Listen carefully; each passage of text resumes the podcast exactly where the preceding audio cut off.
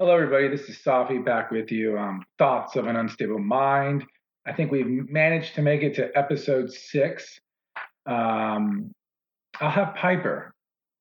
Piper, um, go ahead. Share. Tell them the topic today. Hi, everybody. I'm excited to be here. Today, we're going to be talking about love your kids to life. It's going to be a good one. Good one. But before I start, I have to say the disclaimer. I don't know what I'm supposed to say, but I'll tell you what I believe. So please don't ask me if you're fat, and please don't ask me if your baby is cute. Having said that, love your kids to life. I like that. But where does it start? It actually starts with the couple, with with the the two parents, future parents. They're going to become a mom and a dad. And how does it start to um, establish a foundation for the child to be successful? Well, it starts with the parents being on the same page. And what do I mean by that? Fundamental core values. Well, what are fundamental core values? Well, when I have young people talk to me about relationships, I always say, you want to make sure you're fundamentally aligned with your significant other. And some of the topics to kind of give you an idea, religion. Um, make sure your religion's aligned. Why? How are the kids going to go? What direction are the kids going to go? If there even is a direction. There is no right or wrong answer, but you two want to be somewhat aligned. Think of it as a core value is something that I will not budge on, that I can't. This is something that I hold so strong to my heart that I won't budge. It's not like I like vanilla ice cream or chocolate ice cream. It's religion. It's finances. Um, now a new one, obviously, is it's politics, even politics. Um, any other fundamental core values, Piper, you can think of? No, I, I think those are the big three. Children. I mean, how many children yeah, are we going to have? We're going to have. How we're going to raise them. Um, time versus money. Et cetera, et cetera. So once you establish that, I think you're now setting a foundation between you two to have a strong direction for the child to go into, so there's a lack of confusion. And I'm going to kind of glaze over this real quick. Uh, I, I've been helping a friend of mine. She's um, divorced, and they they basically got divorced because they were not aligned. Um, and now they have a child, seventeen years of age. And throughout the child's life, it's always been one message at one house and a different message at another house. And through this has caused a lot of confusion for the child. Why? How do they know who's right? How do they know who's wrong? They don't. But in general, the child is going to take the path of least resistance, even if it doesn't benefit them for their future. They will take it. So if you're getting reinforced with one parent to not worry about school, and then you got another parent to say, you should be worrying about school, you can see how that can be problematic.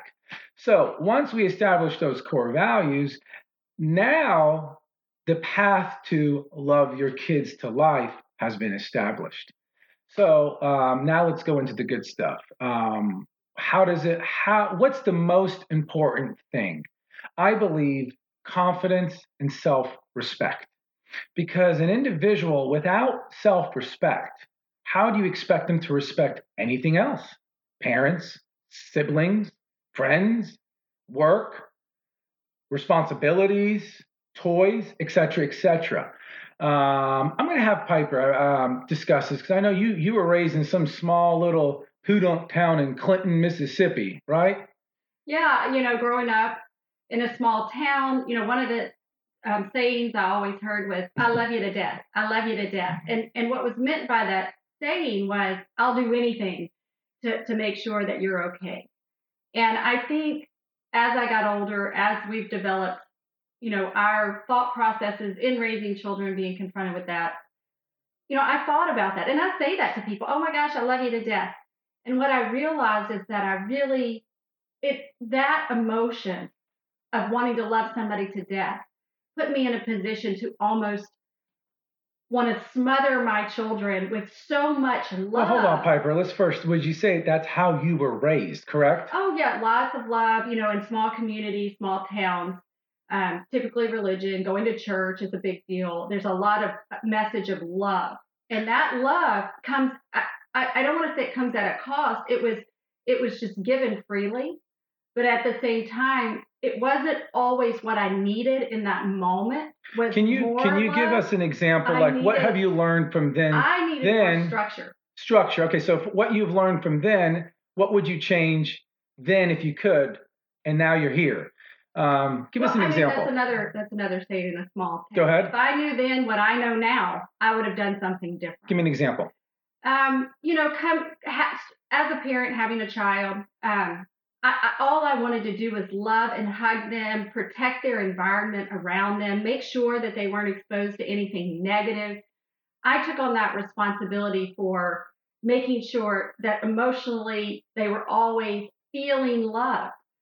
But what I failed to recognize is that it was my job to make sure that in real life, they're able to handle real life situations. Maybe every situation, the emotion that's needed is not love. Maybe the emotion that's needed or the action that's needed is different um, than just saying, hey, I love you. It's doing something that teaches them to handle that situation. And I know that's kind of a confusing, like, hey, I love you. I'm going to just give you the popsicle, right? Oh, I love you. I'm so sorry that that you um, hurt yourself. Let me help you. Let me hold you. Let me make this better. And now I've realized that in those moments or teaching moments that allow you to build a child's confidence, build their self-esteem by what you do in that moment versus just having an emotion of, I want to love you. Let me love you to death, right? I want to give you a skill.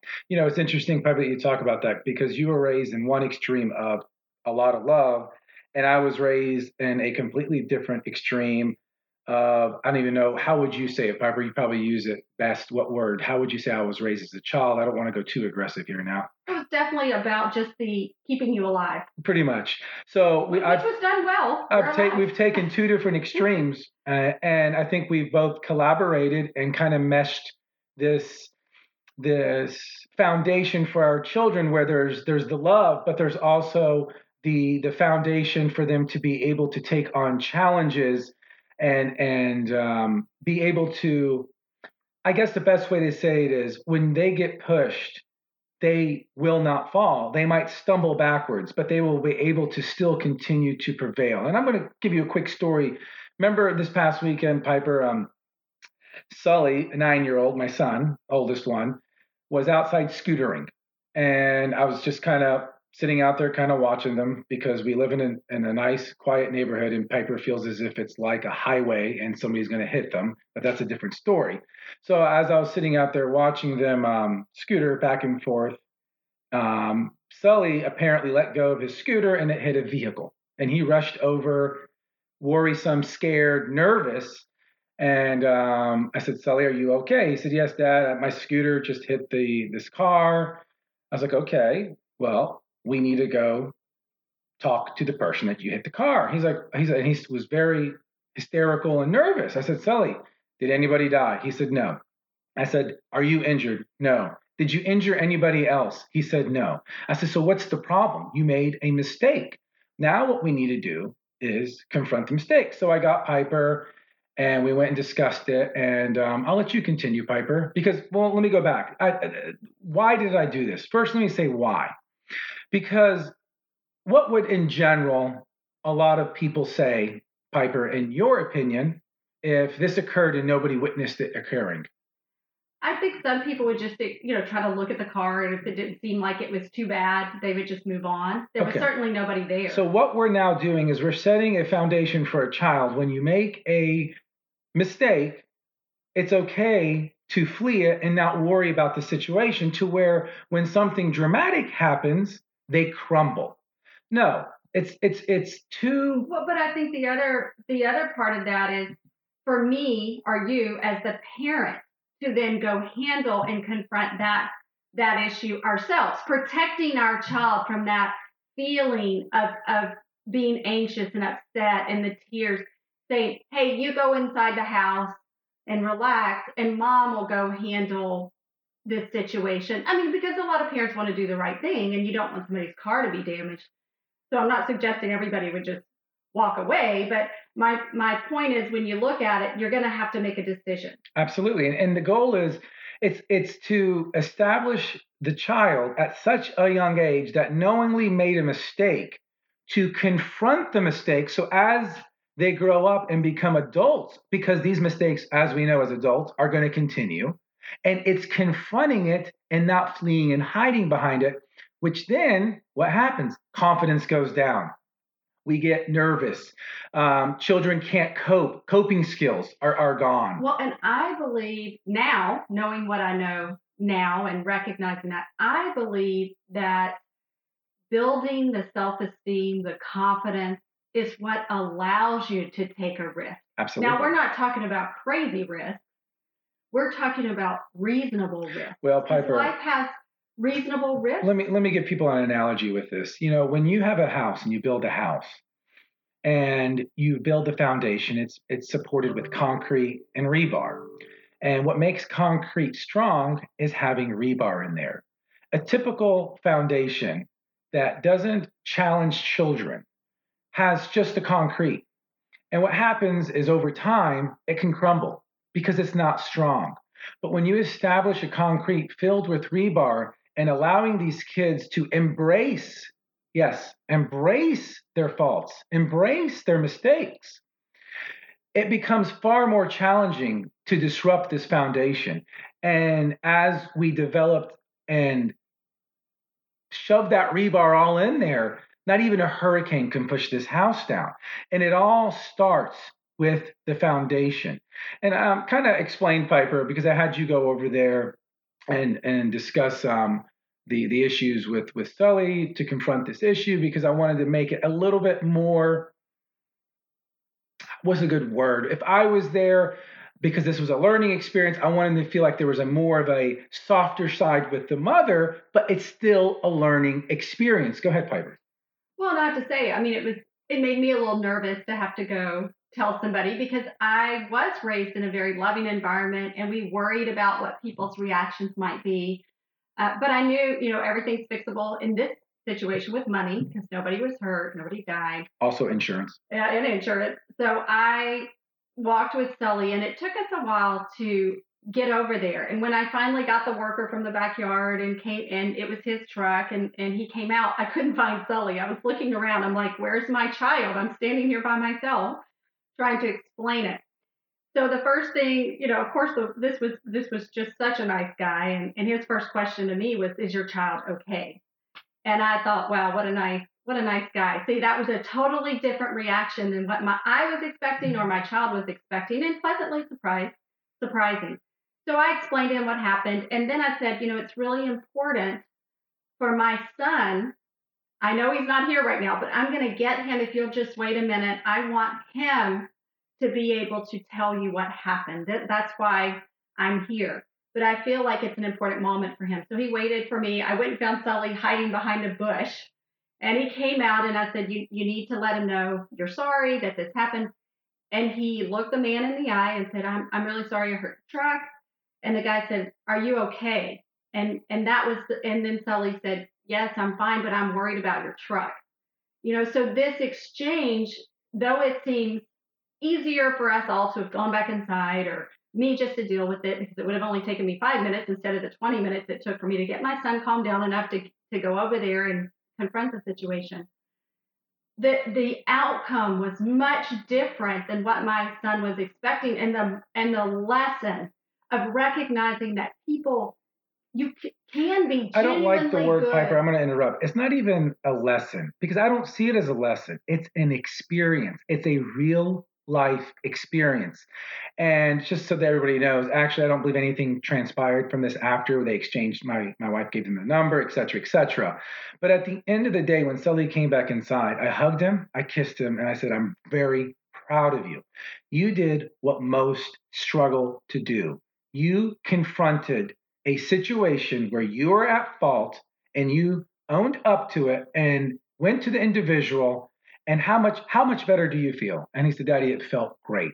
And I gave him dabs, and I reinforced him. I said, you see, Sully, always ask yourself, nobody died, nobody got injured.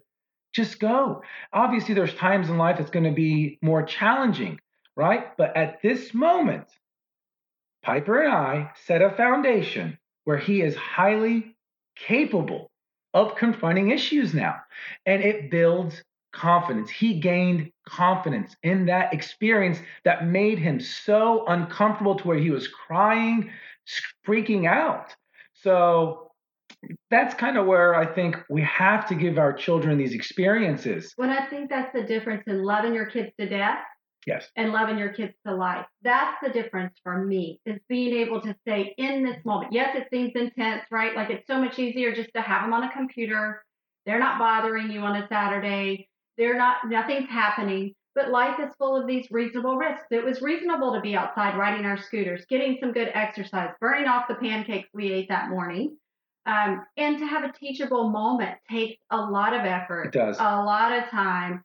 But for me before, it wasn't because I didn't want to teach it. I didn't know I needed to teach it. I felt like I could replace it with love and protection and guide and, and covering my child from that, shielding them.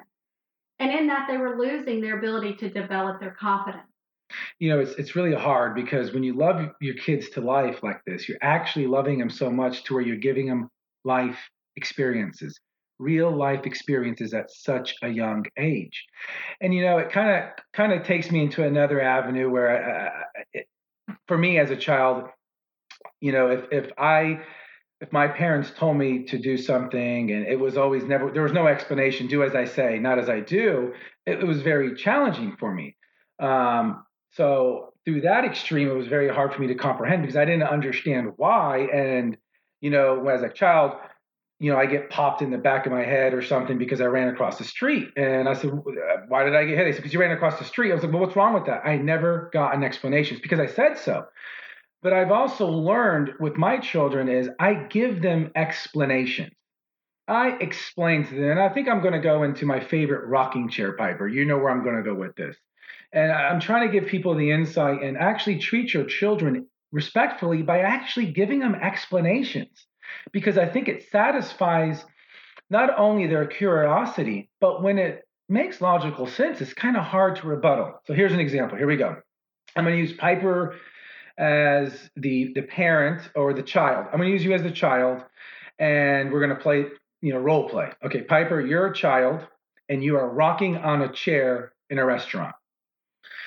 Typically, Piper, what would a parent tell that child to do? Piper, I would, what I would probably say to Piper, she's rocking, stop rocking on the chair. And then what would the what would the child say? Piper, what would you respond back to me? It's fun. I love rocking on the chair. And then I would I would scream, stop rocking the chair because I said so, do it now. Child stops. Okay, now what's the problem here? Well, the kid doesn't understand why. So here, this is my approach. Yes, it takes longer. Yes, it, it's a, a process. So I would be like, Piper, what are you doing right now? Rocking in the chair. Okay. What do you think would happen if the bottom of those two legs that are on the ground slipped from underneath you? I would... Oh, I would fall. Well, what do you think would happen if your head hit the corner of that countertop right there? Uh, you'd probably have to take me to the emergency room. So I would have to probably take you to the doctor's office, right? Right. Do you think it's a good idea to continue rocking on the chair? No.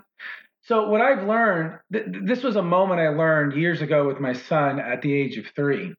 And I saw him doing this, and I did the previous approach, and it continued to happen.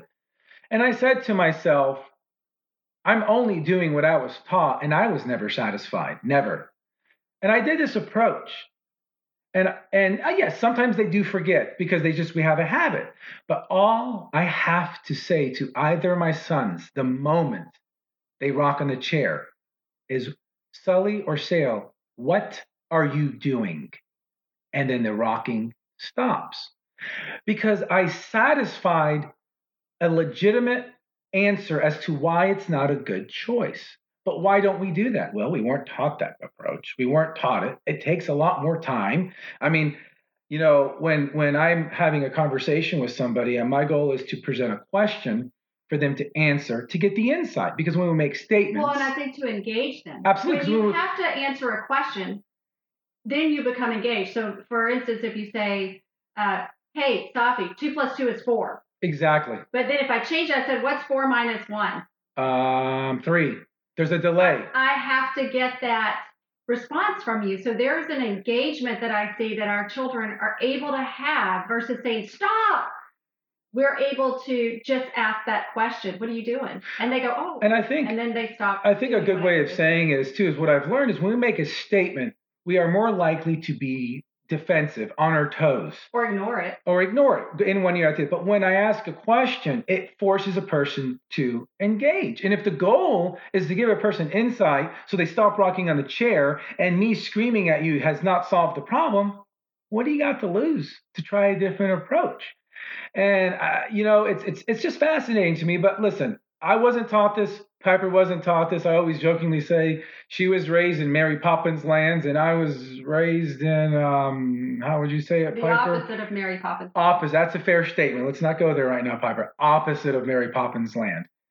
And we're we're finding this balance. And I do believe when you establish, when the parents share fundamental core values from the beginning, right? In the beginning, when you share those fundamental core values, and then you establish this with your children and set them up um, with with these um, set them up with that that strong foundation. Their confidence goes up. They have better, higher level of self-respect for themselves, which means higher self-esteem, which means they can they can actually take more challenging things and challenging situations. Why? And cope with it. And cope with it. That's that, Piper, perfect. You're right, because children and adults nowadays, we lack coping skills. We really do. You can do all the research. Why? Because we don't have a foundation. We don't know what we're doing. And we were taught, in my opinion, a... Well, I mean, I think ahead. If your foundation is just love, which is great. I mean, I, I that's part, that, that to me is part of it. Absolutely. You got to love your kids. Just love, and that love isn't felt or doesn't come through in that interaction your child has, and that's the only bit they have for their foundation, you've crumbled the foundation with just one unloving act. One piece of that foundation that everything, all the cards were stacked on, falls, allows it to fall. But if you give your children lots of tools in their foundation, confidence, self-esteem, the ability to cope, love. I mean, that's just part of building this broader foundation that we talk about that gives them the ability to continue standing even in the absence of one of those specific situations. Now I want to go somewhere. All in right. The beginning, I discussed to you when the, found, the fundamental foundations, fundamental core values, excuse me, aren't aligned, and parents typically will part ways, and then the kid is through this whole confusion, correct? Now, if the parents um, establish these core values, and let's just hypothetically say they part ways, well, the kids are still getting the same information, the same expectations with the parents. Well, and Sophie, I think too, you know, one of the things that happens, or has been my experience in divorce uh, parents, it, I didn't have div- divorced parents, but I have friends that have gotten divorced. I did. I had divorced parents. You know, is I feel like just because their fundamental core values did not align is why that marriage ended. But it it usually goes into all these um, this emotional turmoil about he did me wrong, she did me wrong, versus, hey, we just did not see eye to eye. And I think it's fine for there to be one set of core values in one household, one set of core values in the other household.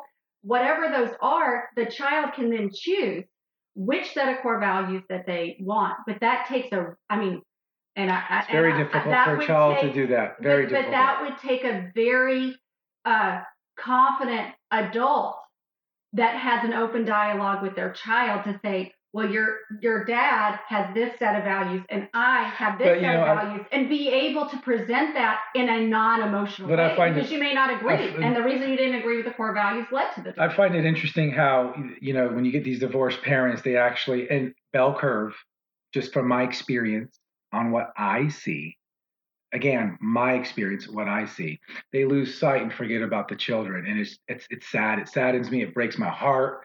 Um, And these kids are just confused, and they rightfully should be. And and this is going to kind of lead me into one of my um, my sayings, because I'm kind of reaching the end of this this um, podcast. And I want y'all to think about something. Your perception and everything you see in this world is solely based on your own experiences. Who are you to be arrogant to believe other people share those exact same experiences? They don't. They really don't. And I think if you can take that in heart and really realize the way you see it, this might be completely different than someone else. But it doesn't mean you can't have a dialogue, show tolerance, and just say, oh, I never thought of that. It's not right or wrong. It isn't. It's what works for you and contributing to society in a positive way and raising a family, if that's what you choose to do, in a way where you're not a burden on others and our society. Um, Piper, I'm going to wrap it up. Anything you want to say? No, I, I mean, I think the, the main goal here is is engaging, you know, engagement and confidence and teaching moments and opportunity. It's taking all of that and really giving your kids the skills, or changing your perception to give your kids the skills to be able to succeed in real life. Yes, in order to change the past, you have to progress in a different direction. And I always say, if, if you know better, you can do better. But you have to know better. And sometimes that means being open to new ideas and, exactly. and trying something different. If what you're doing is not working, stop doing it. Exactly. All right. Well, this is Safi with um, Thoughts of an Unstable Mind. Hopefully um, you guys enjoyed this episode six. We'll, we'll talk to you later on episode seven. All right. Y'all have a good one. Bye.